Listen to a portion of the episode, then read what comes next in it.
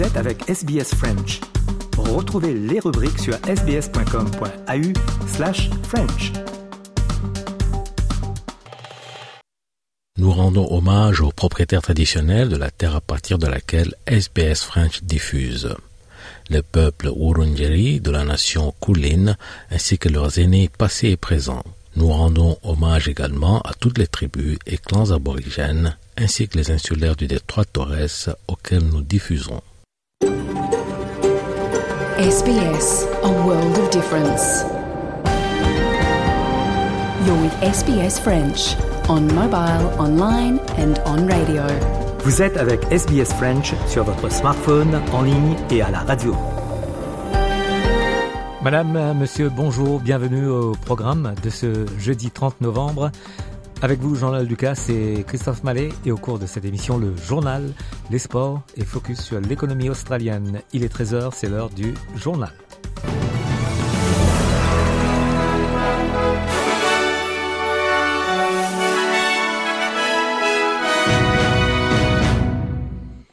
Les médiateurs cherchent à prolonger la trêve de six jours à Gaza et disent qu'ils pensent qu'elle peut être euh, prolongée de deux jours supplémentaires. Les responsables de la sécurité égyptienne et un porte-parole du ministère des Affaires étrangères du Qatar affirment que des négociations sont en cours avec Israël et le Hamas. Ils affirment que le nombre d'otages civils détenus par le Hamas et qui seraient libérés dans le cadre de cette prolongation est encore en cours d'élaboration. Le ministre, écoutez le ministre saoudien des Affaires étrangères, le prince Faisal bin Faham. The danger is that if this ceasefire, if these truce expire, that we will return to the killing at the scale that we have seen, which is unbearable. Many, many thousands, 16,000 civilians dead so far, most of them women and children. Les autorités australienne euh, continue d'aider 67 personnes qui souhaitent quitter le Gaza, mais affirme que la situation est désastreuse au dernier jour d'un cessez-le-feu temporaire. Ceux qui sont partis ont été accueillis par des responsables australiens à la frontière égyptienne et ont continué leur voyage vers la capitale, le Caire, où ils ont reçu davantage d'aide. Le ministre adjoint des Affaires étrangères, Tim Watts, a déclaré qu'il restait extrêmement difficile pour un plus grand nombre d'Australiens de quitter Gaza, mais les responsables consulaires, consulaires font de leur mieux pour les aider. You often see relieved and emotional Australians being interviewed at airports on the TV news on their return from a crisis area. But what the public often doesn't see, though, is the thousands of hours of work from Australian consular officials around the world that helps make these happy outcomes a reality. L'OCDE a publié ses projections pour l'économie australienne et prévoit que le pays est sur le point d'entrer dans une année de ralentissement. Le groupe de réflexion s'attend à ce que la hausse des taux d'intérêt et de l'inflation pèse sur l'investissement immobilier ainsi que sur les dépenses des ménages ne disposant pas de réserves d'épargne importante. Le trésorier Jim Chalmers se dit convaincu que l'Australie est en position de force pour faire face à des circonstances mondiales difficiles. Now, we're not getting carried away about these very welcome and very encouraging inflation figures. We know these monthly numbers bounce around a bit, and we know that inflation is still too high. We know that Australians are under substantial pressure. Uh, that's why it is so encouraging to see the ABS yesterday, uh, Deloitte and the OECD overnight, Westpac and others uh, provide a fulsome endorsement uh, of the government's economic strategy. La Chambre basse du Parlement fédéral a approuvé de nouvelles lois qui retirent la citoyenneté australienne aux personnes reconnues coupables d'espionnage et de terrorisme. Le projet de loi va maintenant être soumis au Sénat. La ministre de l'Intérieur, Claire O'Neill, a déclaré que la loi s'appliquerait aux personnes reconnues coupables et possédant la double nationalité australienne et étrangère. The bill provides an appropriate mechanism to deal with dual Australian citizens who have committed crimes that are so serious and so significant that they demonstrate the repudiation of their allegiance to Australia. The bill promotes the value and integrity of Australian citizenship and the ongoing commitment to Australia and its shared values, while also contributing to the protection of the Australian community. Les Australiens sont encouragés à être plus honnêtes à propos des cadeaux de Noël non désirés afin de lutter contre le gaspillage pendant la période des fêtes. La directrice du programme Waste and Circular Economy, Nina Gabor, a décrit Noël comme le plus grand désastre environnemental annuel. We want people to be more honest and realize that this habit is not good for the environment. And to finally reach that juncture where they say, you know what, it's okay not to give a physical material Christmas present. You know, I know it won't happen immediately, but once we start to get these these notions, these figures, these issues in our minds and through our mainstream culture, um, then I think bit by bit we'll start to see a shift. Le sénateur Pat Dodson a appelé à une voie durable vers la réconciliation dirigée par les jeunes alors qu'il faisait ses adieux à la politique. Le sénateur Dodson a annoncé sa retraite cette semaine après son retour au Parlement après un traitement contre le cancer. Cet homme d'Australie occidentale et de la communauté Yawuru affirme que le résultat du référendum de 60% contre la voix au Parlement a montré que l'Australie était une nation divisée. Selon lui, il faut maintenant une période de guérison et pour que la prochaine génération trace une nouvelle voie vers la réconciliation. We need to heal through honest and open dialogue without the rancour and discord that, we, that infected too much of what passed as debate around the referendum. We have the opportunity now to approach reconciliation on a basis of justice that will strengthen our integrity as a nation. This is an exercise I leave to the next generation. Those with vision, those with ambition, those with hope those who love this nation. And I'll leave it to them. And I'll see you when I see you. Les groupes médicaux affirment que les Australiens devraient se préparer à une augmentation des cas de Covid au moment de la Noël, alors qu'une nouvelle vague déferle sur la communauté. La vice-présidente de l'Association médicale australienne, Danielle McMullen, affirme que la huitième vague de Covid-19 en Australie est provoquée par la sous-variante Omicron BA275. Tous les États et territoires du pays ont été placés en alerte, euh, en état d'alerte renforcé suite à la publication des prévisions saisonnières sur les feux de brousse et de forêt de cette année. Le Conseil national des services d'incendie et d'urgence affirme que les pluies abondantes de ces dernières années ont en fait euh, entraîné une croissance accrue de la végétation et des conditions difficiles pour mener à bien des brûlages contrôlés, réduisant les risques. Le ministre de la gestion des urgences, Murray Watt, a déclaré que ces perspectives rappellent clairement que tous les Australiens doivent être préparés. Voilà, fin du journal de ce 30 novembre.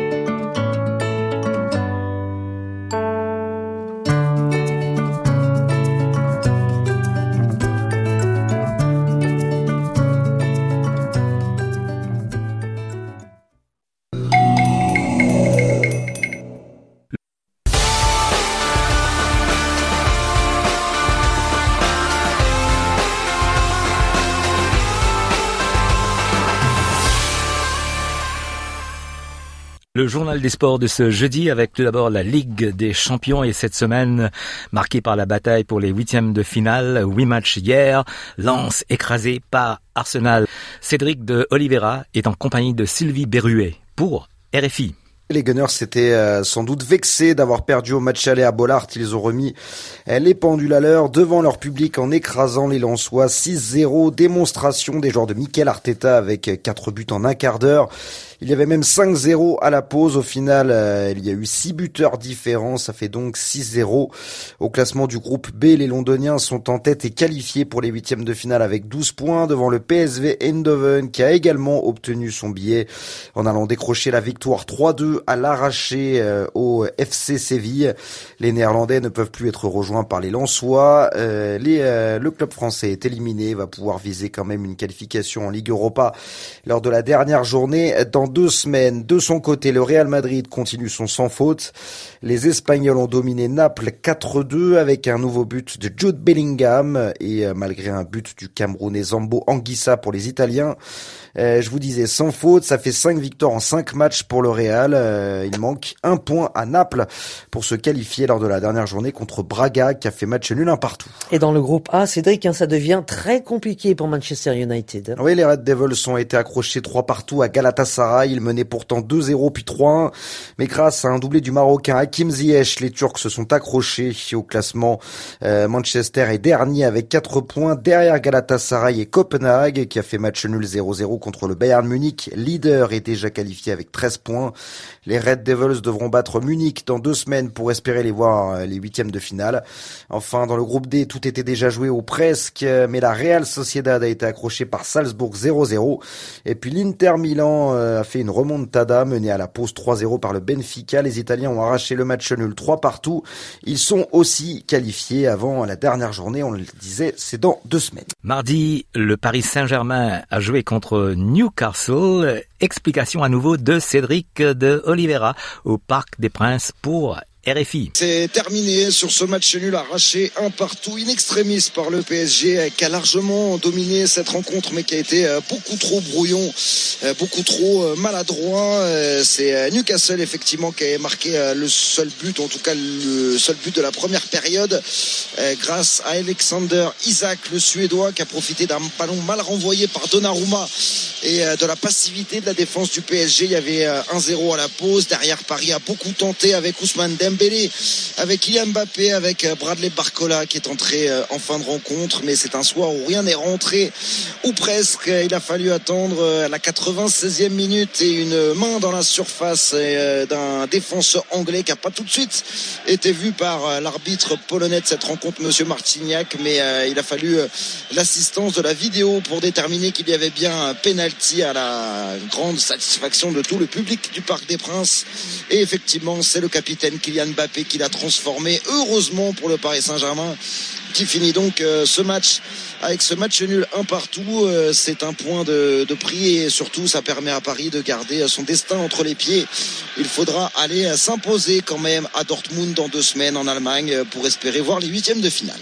Et maintenant, le bilan des clubs qualifiés euh, pour les huitièmes de finale en compagnie de Sylvie Berruet et de Victor Misistrano pour RFI. Les rencontres étaient au programme Victor Messistrano et on connaît quatre nouveaux qualifiés pour les huitièmes de finale. Et d'abord dans le groupe F, le plus relevé, c'est Dortmund qui réalise la bonne opération. Le Borussia obtient son ticket grâce à sa victoire à San Siro 3-1. Le seul but marqué par l'AC Milan est l'œuvre de Samuel Chukwueze, le Nigérian, auteur d'un slalom magnifique dans la surface. Il ouvre son compteur avec le club italien, mais ça ne suffit pas. Donc les Milanais sont derniers du groupe, à égalité avec Newcastle. Les Magpies qui menaient et croyaient piéger le PSG au Parc des Princes. Leur gardien Nick Pope a fait des miracles pour écœurer Kylian Mbappé et ses coéquipiers. Mais égalisation in extremis et tout aussi miraculeuse du capitaine parisien sur penalty. Un but partout. Paris qui jouera sa qualification et la première place euh, du groupe dans 15 jours à Dortmund. Et le FC Barcelone avait lui aussi manqué l'occasion hein, au match précédent. Euh, cette fois, ça passe hein, pour les Catalans. Il devait s'imposer à domicile contre Porto. C'est chose faite. Deux buts à 1. Les Portugais qui, quant à eux, joueront leur qualification lors de la dernière journée face au Shakhtar Donetsk qui compte le même nombre de points après sa victoire sur le Royal Antwerp 1-0 euh, face au club belge. Autre représentant espagnol qui tient son ticket, l'Atlético Madrid, victoire 3 buts à 1 à Rotterdam face au Feyenoord. Conséquence de ce résultat, la Lazio Rome passe aussi. Elle avait battu plutôt le Celtic Glasgow 2-0 avec un doublé de Chiro Immobilier. Et puis Manchester City reçu 5 sur 5, match pour du beurre mais spectaculaire entre deux qualifiés face à Leipzig. Le sans faute se poursuit pour le tenant du titre mené 2-0 après un doublé de Loïs Openda. Remontada des Citizens et score final 3 buts à 2 Erling Haaland y est allé évidemment de son but. Enfin déjà éliminé dans ce groupe, les Young Boys de Berne du Guinéen Mohamed Kamara, passeur décisif, ont signé un premier succès 2-0 face à l'Étoile Rouge de Belgrade. En Indonésie avec la Coupe du Monde des moins de 17 ans. Demi-finale et la France a battu le Mali 2 buts à 1 et jouera contre l'Allemagne en finale. L'Allemagne qui a battu l'Argentine au tiers au but, 4 buts à 2 après le nul 3 partout en temps réglementaire. Sylvie Berruet.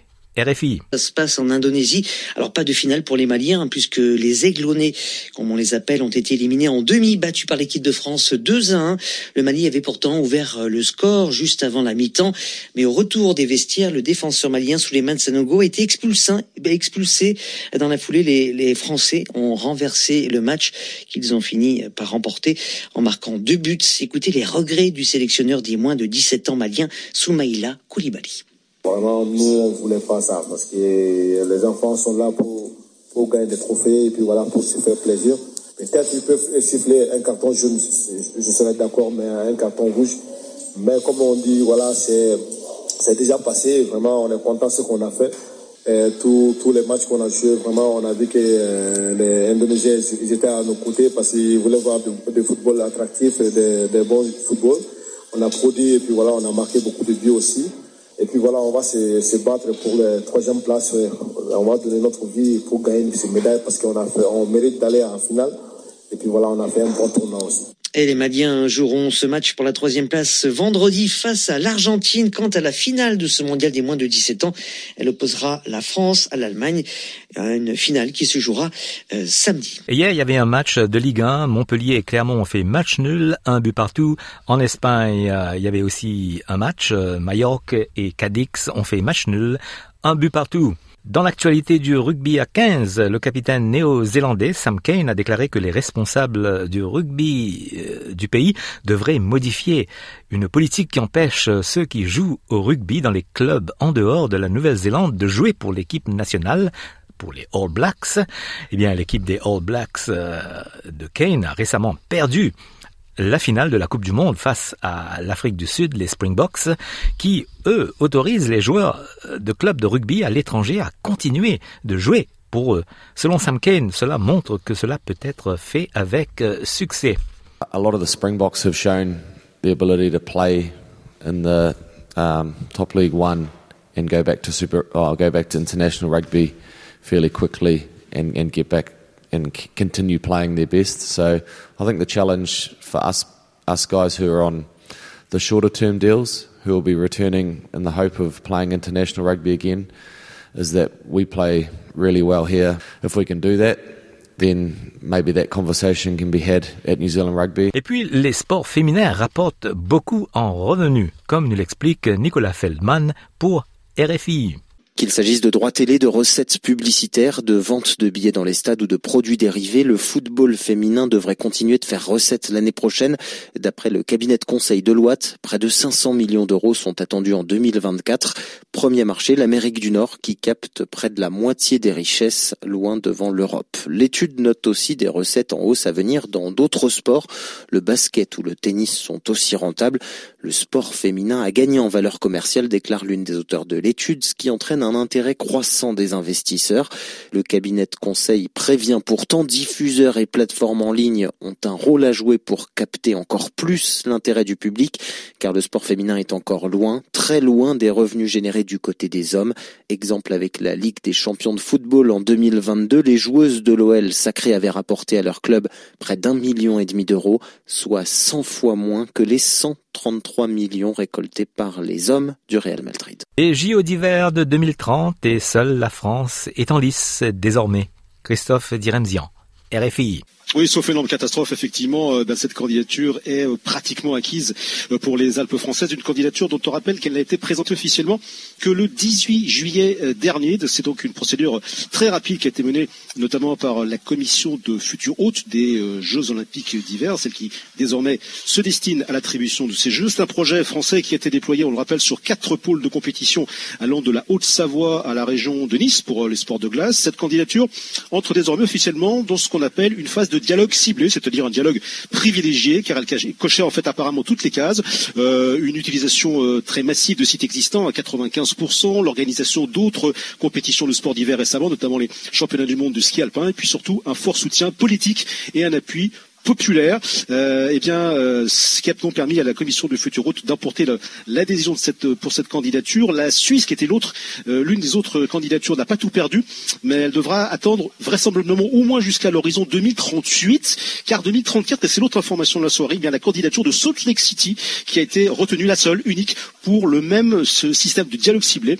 La France donc organisera vraisemblablement ses quatrièmes JO d'hiver après Chamonix en 1924, Grenoble en 1968 et Albertville en 1980. Voilà pour le journal des sports de ce jeudi.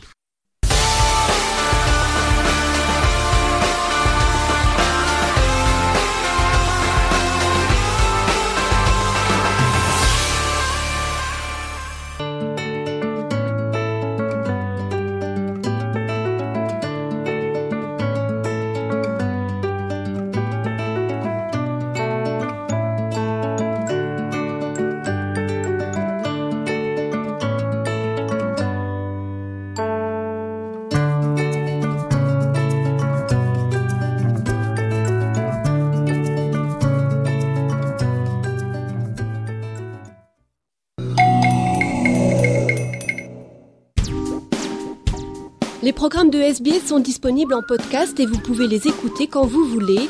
Pour s'inscrire ou télécharger, www.sbs.com.au/french.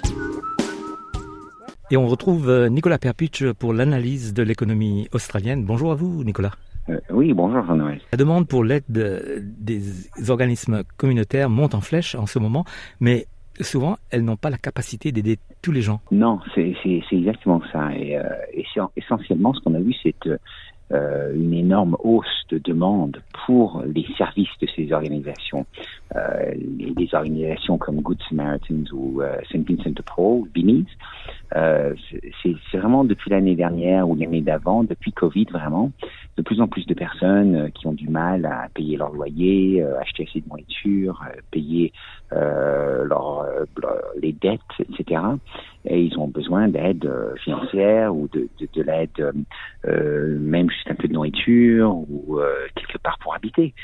des choses très importantes. Alors par exemple, Saint Vincent de Paul, ils ont dit que ils ont ils reçoivent maintenant 59% de plus d'appels que l'année dernière. Mais ils peuvent pas aider tous ces gens. Ils ont simplement pas assez d'argent, ils n'ont pas les finances pour aider tous ces gens-là. Euh, c'est un peu la même chose pour la Salvation Army. 40% de plus de demandes pour euh, pour l'aide, euh, mais euh, sur ces 40% de plus, ils peuvent aider seulement un sur cinq de ces personnes. Les autres, ils, ils peuvent pas.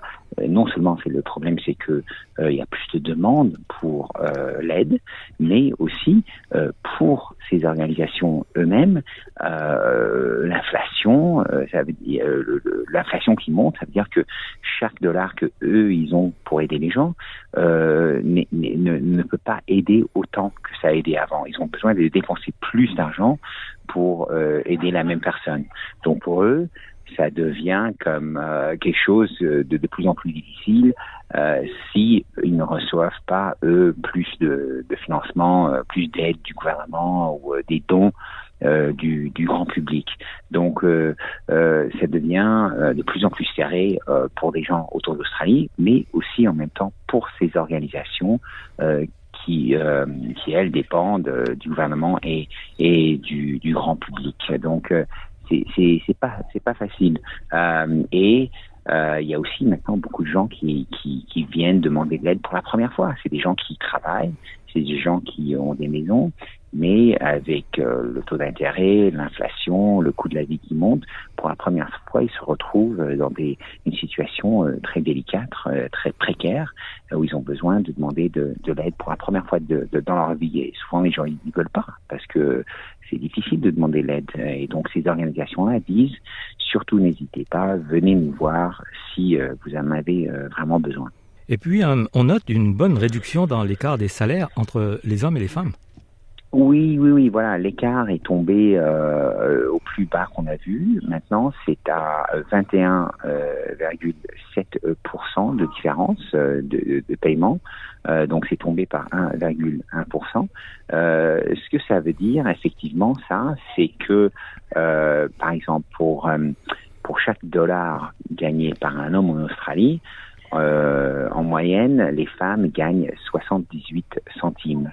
Euh, donc euh, pendant euh, toute l'année, ça veut dire que c'est une différence de plus de 26 000 dollars. Euh, mais là, on a vu que c'est baissé par, c'est tombé par 1322 dollars, ce qui est ce qui est ce qui est pas mal et ce qui, est un bon signe quand même. bien sûr, ça veut dire que ça a besoin de, de, de de, de, baisser cet écart, a besoin de réduire encore beaucoup, euh, parce que même euh, même un écart de, de 21,7%, c'est toujours très très grand. Et ça, c'est quand on compte euh, la, la salaire de base, euh, les bonus, les paiements supplémentaires, le temps, le travail en plus que les gens font, les week-ends, etc., les, les jours fériés. mais ce qui pourrait aider les, la situation, c'est une nouvelle loi euh, qui va euh, obliger les business à partir euh, de l'année prochaine à montrer exactement combien sont payés les, hommes et, et, les femmes. et ça va être publié parce que depuis 2012, bon, les détails ont été publiés, mais c'était anonyme. Et maintenant, on va se voir, on va savoir exactement quelle industrie, euh, quelle compagnie, combien euh, ils payent. Euh, et donc, il y aura beaucoup plus de transparence. Euh, c'est quelque chose qui s'est déjà passé au Royaume-Uni et c'est ça a aidé à réduire euh, l'écart. Bon, euh, l'écart continue, ça n'a pas complètement disparu, mais ça, ça a aidé. Donc, on espère que ça, ça va encore réduire cet écart pour que les, les, hommes et les femmes sont payés d'une façon beaucoup plus équitable. Voilà, merci Nicolas pour cette analyse. À bientôt. Merci beaucoup, à bientôt. Les programmes de SBS sont disponibles en podcast et vous pouvez les écouter quand vous voulez. Pour s'inscrire ou télécharger, www.sbs.com.au/french.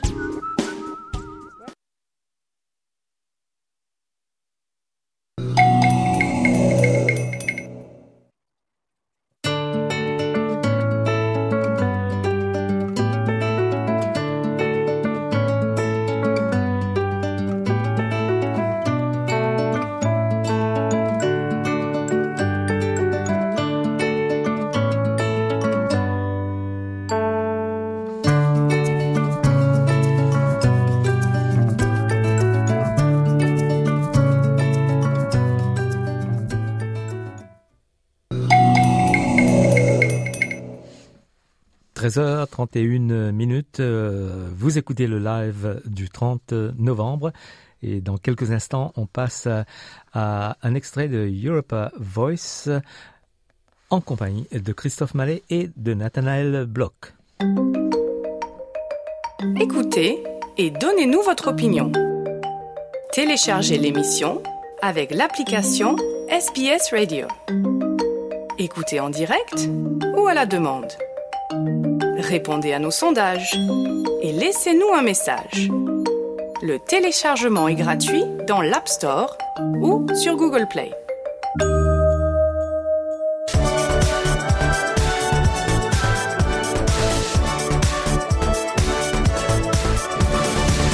Europa Voice euh, numéro 127 euh, et comme à l'accoutumée, je suis avec Nathanaël Bloch. Salut Nathanaël. Salut Christophe. On va parler de, de l'Écosse et cette nouvelle, le parti indépendantiste euh, écossais qui, s'il le pouvait, en gros c'est un peu la nouvelle de, de cette semaine, s'il le pouvait déciderait peut-être de, s'il pouvait sortir du Royaume-Uni, euh, demanderait une adhésion euh, ultra rapide euh, à l'Union européenne. Ce sentiment-là était très fort quand il y avait euh, Sturgeon à la tête. Sturgeon n'est plus à la tête depuis le mois de mars. Il y a, il y a eu un nouveau Premier ministre qui est arrivé, même parti, le parti indépendantiste. Le sentiment reste, malgré le fait qu'ils aient perdu l'élection à l'époque, on sent qu'il y a une forte poussée quand même vers l'Europe. On va rester d'un côté plus positif qu'autre chose, vers l'Europe plutôt que vers le Royaume-Uni, maintenir l'Union au niveau du Royaume-Uni.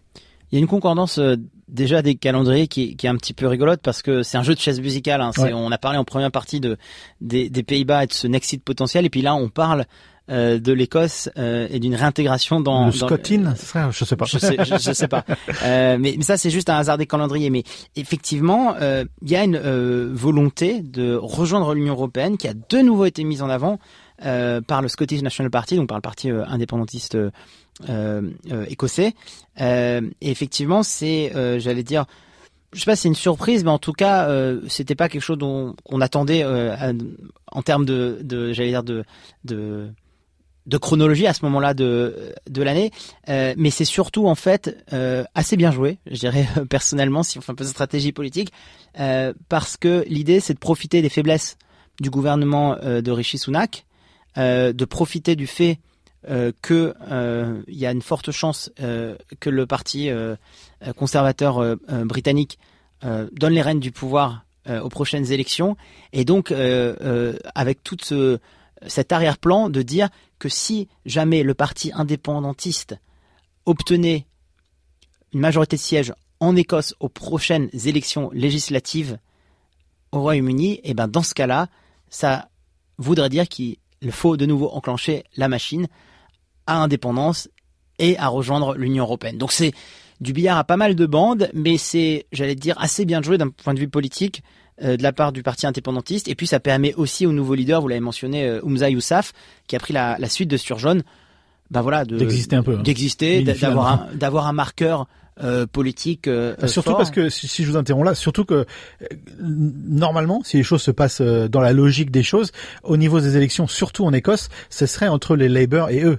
Euh, le parti, euh, le parti de, euh, du, du, premier ministre britannique n'aura sûrement pas son mot à dire dans ces élections. Donc il faut se démarquer, se démarquer le plus vite possible d'une vague qui pourrait être une vague rouge, finalement une vague Labour qui pourrait toucher également l'Écosse. Exactement. Bah, en fait, ce serait un peu que tout le monde soit perdant. C'est-à-dire, et Rishi Sunak, il n'y a plus de crédibilité du gouvernement mm-hmm. du, du 10 Downing Street dans, dans, le royaume. En même temps, les travaillistes n'ont pas réussi à percer en Écosse et c'est toujours le parti indépendantiste. Euh, bah, on a tous les éléments en main pour que euh, bah, le parti indépendantiste, encore une fois, réenclenche cette machine de réintégrer l'Union européenne, mais aussi garder quand même des relations avec le Royaume-Uni. Hein. L'idée, c'est pas de se fâcher pour le parti euh, indépendantiste écossais, c'est quand même de garder une relation privilégiée, mais de faire valoir la spécificité de l'Écosse au sein du Royaume et au sein de l'Union. On est écossais, mais on reste britannique. Hein. Exactement. Affaire à suivre. Merci Nathanaël. Merci Christophe.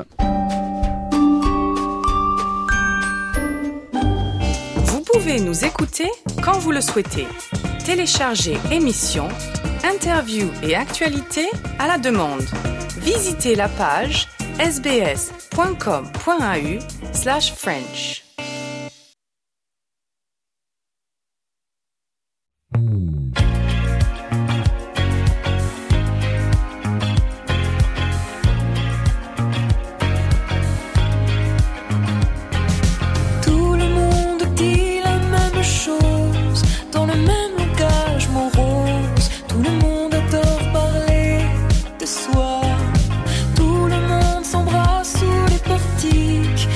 de tout ça Et ça me fait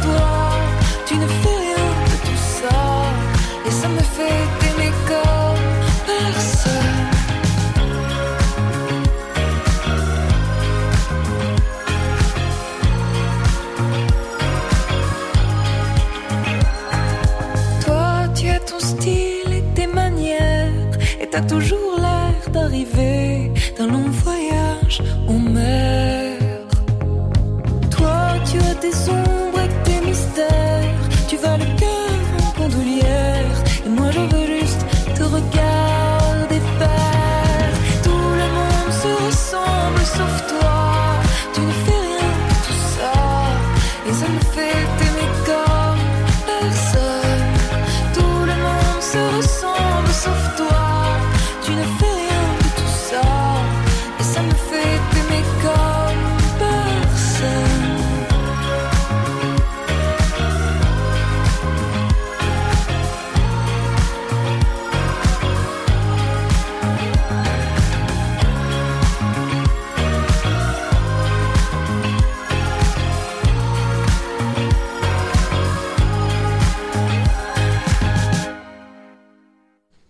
voilà, c'était Clara Luciani qui nous interprétait Tout le monde sauf toi.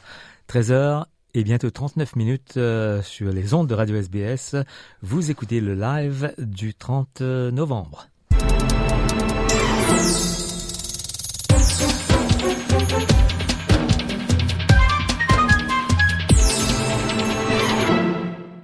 Eh bien, on a le plaisir d'avoir Philippe Auguin qui est en Australie avec euh, Opera Australia pour préparer le spectacle Ring Cycle de, de Wagner. Bonjour et bienvenue sur les ondes de Radio SBS en Australie. Merci beaucoup, merci de m'accueillir.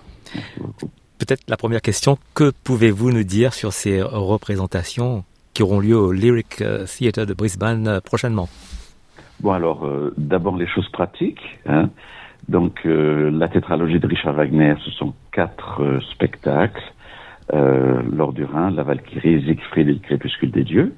C'est ce qu'on appelle un cycle hein, dans le monde de l'opéra. Et on va donner ce cycle trois fois. Le premier spectacle, c'est le 1er décembre. Le dernier spectacle, c'est le 21 décembre. Donc, euh, pour qui voudra faire euh, euh, cette conquête de l'Everest artistique et musicale, eh bien, c'est vraiment une occasion rêvée. Voilà. Et donc, d'après ce que j'ai lu, c'est 15 heures de spectacle que vous proposez? Exactement, c'est-à-dire que c'est l'œuvre euh, la plus ambitieuse et la plus accomplie de, de l'histoire de l'opéra. C'est euh, Wagner y a mis énormément de choses parce que lui-même se voyait comme euh, Shakespeare, Goethe, Beethoven, Eschil, Schopenhauer. C'est une œuvre qui a pris 27 ans de sa vie avec des interruptions et il a pris un thème qui est un thème légendaire qui était connu de, tous les Allemands à l'époque pays germanique, parce que ce sont des, des légendes dont les textes originaux en vieux norvégien avaient été traduits euh, en allemand moderne au début du XIXe siècle, donc c'est la légende de, Siegfried. Et euh, il a en réalité utilisé cette histoire pour dire bien d'autre chose que cette histoire en question. Et il ne faut pas se laisser leurrer par euh, tous les noms euh, de la mythologie euh, norvégienne germanique. En réalité, c'est une histoire euh, tout à fait humaine et c'est du Sigmund Freud avant Sigmund Freud. C'est un, une méditation sur euh, sur l'âme humaine, sur le pouvoir, sur l'amour, sur tout ce qui fait tout ce qui fait un être humain est à l'intérieur de cette œuvre-là. Et en même temps, il a voulu décrire une sorte de, de monde onérique euh, genre depuis les origines du monde jusqu'à la fin d'un cycle, parce qu'il avait été aussi influencé, il avait beaucoup lu ce qu'on pouvait trouver à l'époque sur, euh, euh, sur le bouddhisme, et donc une vision cyclique de l'univers. Et mais en même temps, c'est ce qui nous parle encore aujourd'hui, c'est la musique, puisque la musique est euh, absolument irrésistible. Et vous avez d'autres compositeurs qui ont essayé sur le même thème d'écrire des œuvres mais qui sont tombés aux oubliettes parce que simplement le, la musique n'était pas aussi géniale. Et c'est une manière dans cette musique de nous faire pénétrer dans une autre dimension du temps. Et maintenant, toutes les recherches qu'on fait depuis des décennies, hein, bien sûr, sur la perception du temps qu'a notre cerveau et la personne, euh, la personne physique, hein, ouais. eh bien, euh, Wagner était déjà un précurseur, et ce n'est pas pour rien que Marcel Proust euh, admirait tellement Wagner parce qu'il voyait en Wagner aussi quelqu'un qui, euh, avec des éléments tout à fait pratiques, ce sont des notes de musique, hein, c'est mmh. do, ré, mi, fa, sol, la, si, do, comme tous les autres compositeurs, il avait réussi à créer un monde hors du temps, en même temps qu'un monde d'idées et un monde esthétique. Et, mais c'est une musique qui parle d'abord au sens et qui ne laisse jamais personne euh, insensible. C'est une merveilleuse aventure euh, émotionnelle et où les sentiments ont la première place. Et en ce qui concerne vous-même, euh, votre passion pour les œuvres de Wagner remonte à, à quel âge? C'est-à-dire que j'ai commencé à aimer la musique alors que je n'en faisais pas encore. J'aurais été, j'étais destiné à devenir médecin militaire, comme mon père qui était colonel et mon grand-père. J'ai quand même fait un, des études pour un métier sérieux pour la famille. J'ai fait une maîtrise en droit constitutionnel. Et euh, mais la musique c'était d'abord ma passion, mais en réalité, c'est tout un, un, continent merveilleux, la musique. On a, on a 300 ans de musique avec euh, des œuvres. En réalité, nous ne jouons, nous n'écoutons en musique classique que des, que des œuvres qui ont traversé les siècles. Pourquoi? Parce que ce sont des, des joyaux extraordinaires. Quand on va regarder l'ancienne couronne de France et le, le, diamant Le Régent, eh bien, le diamant Le Régent a fasciné euh, tous les gens qui l'ont vu depuis qu'il avait été euh, euh, acheté par, euh, par Philippe d'Orléans. Et donc chaque génération découvre à son tour des joyaux merveilleux. Et c'est ce qui fait que moi, comme les autres, hein, j'ai découvert ce, monde merveilleux de la musique avec tous les compositeurs dont les noms nous sont connus, hein, de Jean-Sébastien Bach à Schoenberg, Ravel, Debussy et même Boulez. Et en réalité, Wagner a une place à part à cause de la dimension de l'œuvre. Disons que quand vous voulez raconter une histoire euh, qui veut englober toute l'histoire humaine, hein, évidemment, vous avez besoin de, de, certaines dimensions. Mais je tiens à le redire et toujours le souligner, la raison pour laquelle on joue toujours Wagner, c'est parce que la musique est irrésistible, la musique est géniale, et euh, nous prend aux tripes et euh, provoque des émotions, les accompagne, euh, suggère des images et, et, parle à tout le monde en réalité. Je n'ai jamais vu qui que ce soit sortir d'une représentation de Wagner sans dire je ne savais pas à quel point c'était merveilleux. Et en ce qui concerne ces concerts en Australie, il y aura des musiciens de renommée internationale qui vont vous accompagner? C'est-à-dire que l'orchestre, c'est l'orchestre, c'est le Queensland Symphony, qui est un excellent orchestre, qui n'a jamais joué l'œuvre, donc c'est mon travail de leur faire faire connaissance avec l'œuvre, pas seulement techniquement, comme toutes les répétitions, mais aussi dire que euh, les, les, tenants et les aboutissants de cette musique pour que euh, tout de suite ils aient le sens et pas seulement les notes. Et nous avons quelques musiciens qui viennent, euh, qui viennent d'Europe, mais en réalité cinq ou six, pas plus. C'est juste pour renforcer euh, l'orchestre, parce que l'orchestre va jouer en même temps aussi Aïda de Verdi. Donc, euh, c'est tout le monde est un, un, peu au four et au moulin, n'est-ce pas? Ouais. Et donc, c'était pour avoir un peu plus de, de flexibilité dans la répartition euh, de ce que les musiciens vont jouer pendant le mois de décembre et les répétitions avant, bien entendu, nous avons beaucoup de répétitions eh bien, de manière à ce que euh, le, le, le, la barque ne chavire pas. En réalité, ce sont juste des considérations, j'allais dire, pratiques. Hein, voilà. Et pourquoi est-ce que le public australien devrait faire le déplacement pour, pour assister à ces concerts de Wagner? La chose, c'est que bon, il y, avait ce célèbre musicologue autrichien qui était un grand vulgarisateur dans le sens le plus noble du terme, Marcel Pravi, qui disait Wagner est le meilleur compositeur pop. Et c'est vrai, j'ai dirigé la tétralogie la première fois qu'elle avait été donnée en Chine et euh, le, résultat a été absolument euh, ébouriffant de la part du public. Et ce sont des œuvres qui ne sont pas attachées à une culture spéciale. Bien sûr qu'il y a des noms, il y a une action, il y a des légendes, mais disons que un, dragon, euh, ça existe autant en Asie qu'en Europe, hein, dans l'imaginaire, et euh, l'histoire de la Belle au bois dormant, parce qu'en réalité c'est ça aussi, c'est Siegfried qui vient réveiller euh, la jeune fille qui dormait depuis depuis des générations. Et il y a aussi, comme dans toutes les cultures, euh, le, le, le, jeune garçon qui doit traverser des épreuves pour arriver à l'âge adulte. Et puis vous avez aussi euh, euh, des amours désespérés, des amours passionnés. Vous avez aussi euh, la soif du pouvoir. Vous avez aussi le l'appétit de l'or. Toutes ces choses-là qui existent dans toutes les cultures. il se trouve que Wagner avait choisi des noms. En réalité, Wagner a complètement changé l'histoire de la légende. Il a gardé des noms, mais en réalité, par exemple, le deuxième acte de la Valkyrie, quand vous avez Wotan, qui est le roi des dieux, et Fricka, son épouse, euh, qui défend les lois du mariage et les lois de la société en général, en réalité, c'est un, dialogue entre, entre euh, Jupiter et Junon ou entre Zeus et Héra. Ce sont des choses qui, depuis les tragédies grecques, habitent notre imaginaire, notre manière de voir les choses. Et bien entendu, il n'y a absolument aucune différence entre la manière que quelqu'un qui a grandi en Australie pourra, euh, par rapport à quelqu'un qui a grandi en Espagne, aux États-Unis, en Allemagne, en Suisse, et même en Chine, comme euh, je pourrais vous le dire. Le Japon est par exemple un, pays extrêmement féru de Wagner depuis très longtemps. Et euh, c'est juste le pouvoir émotionnel de ces œuvres qui produisent en nous des associations qui remontent très loin dans notre vie, dans notre propre expérience.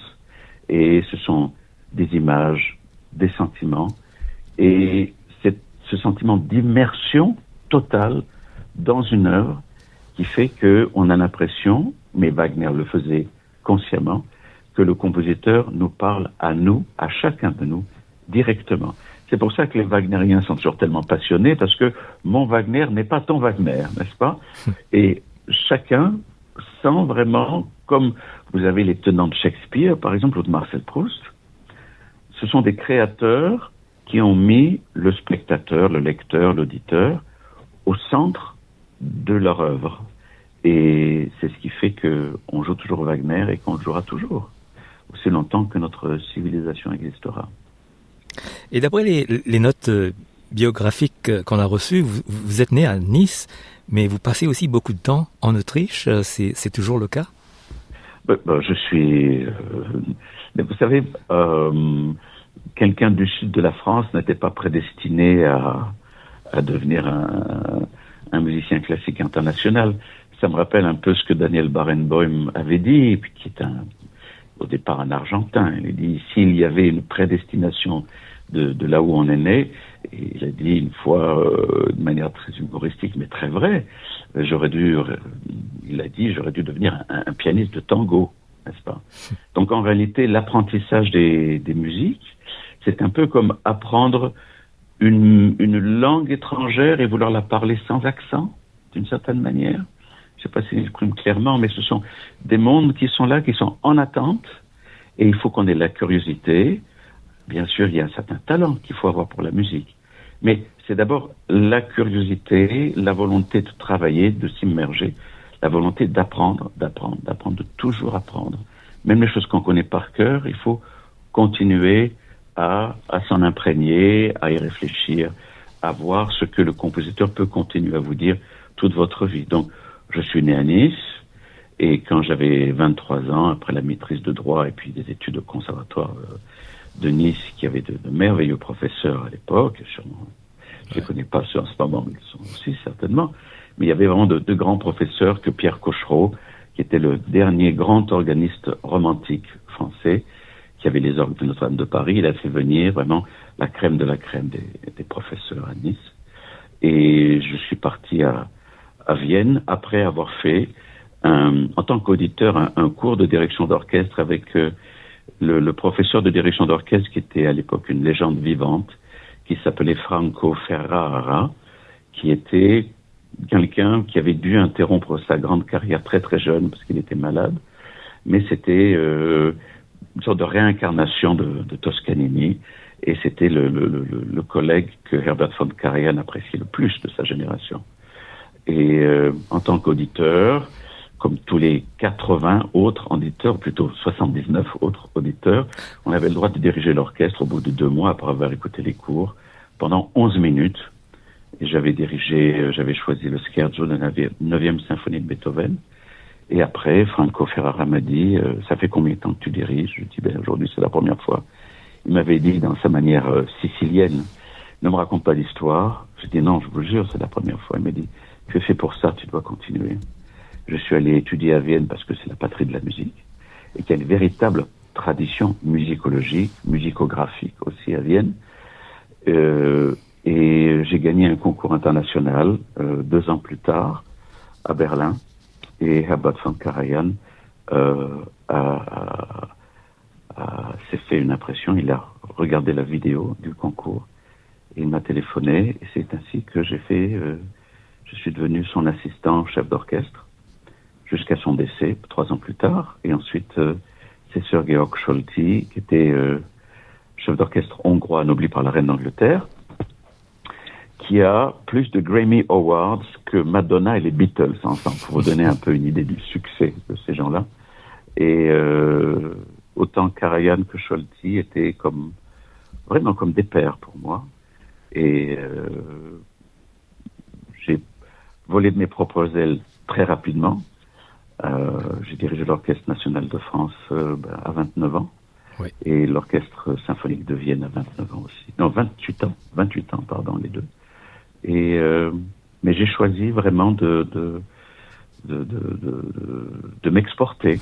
J'ai choisi vraiment de m'exporter parce que euh, j'étais tellement imprégné par la manière de travailler qu'avait Karajan, Scholti, puis tout ce que j'avais pu absorber à Vienne de la, de la vie musicale, que j'ai euh, j'ai opté pour, euh, pour aller à l'extérieur, tout simplement.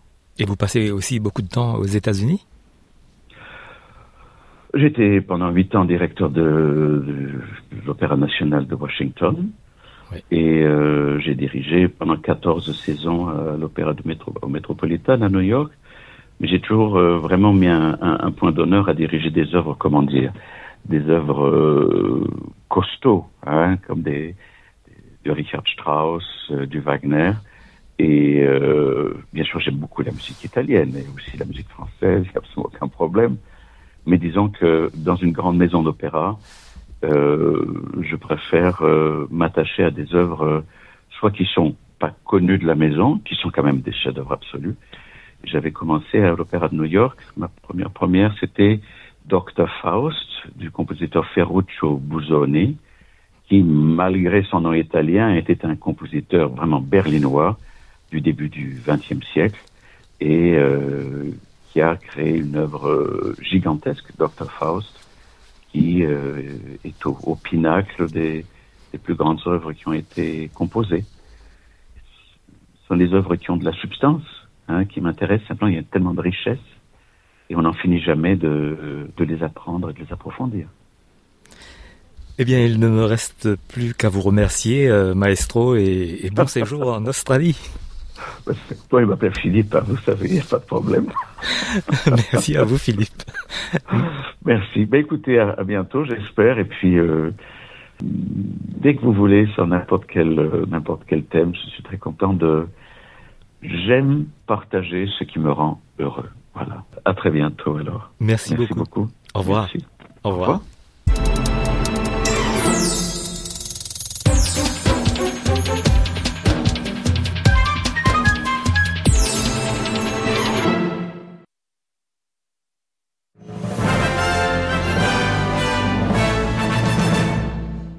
Et en fin d'émission, un rappel des titres de ce 30 novembre. Les autorités australiennes continuent d'aider 67 personnes qui souhaitent quitter Gaza, mais affirment que la situation est désastreuse. Au dernier jour d'un cessez-le-feu temporaire, la Chambre basse du Parlement fédéral a approuvé de nouvelles lois qui retirent la citoyenneté australienne aux personnes reconnues coupables d'espionnage et de terrorisme. Tous les États et territoires d'Australie ont été placés en alerte, en état d'alerte renforcé suite à la publication des prévisions saisonnières sur les feux de brousse et de forêt de cette année. Rapidement, coup d'œil météo pour ce jeudi. En Australie, à Perth, 29 euh, degrés, Adelaide 25, Melbourne 19, Hobart 17, Canberra 23, Sydney 28, Brisbane 35, Cairns 34, Darwin 34 et à Alice Springs, maximale de 33 degrés. Avec euh, la rayonnaise Oriane Lacaille, je suis la fleur qui ne poussera jamais. On se dit adieu, à très bientôt sur les ondes de radio SBS. Euh, belle journée, à très bientôt.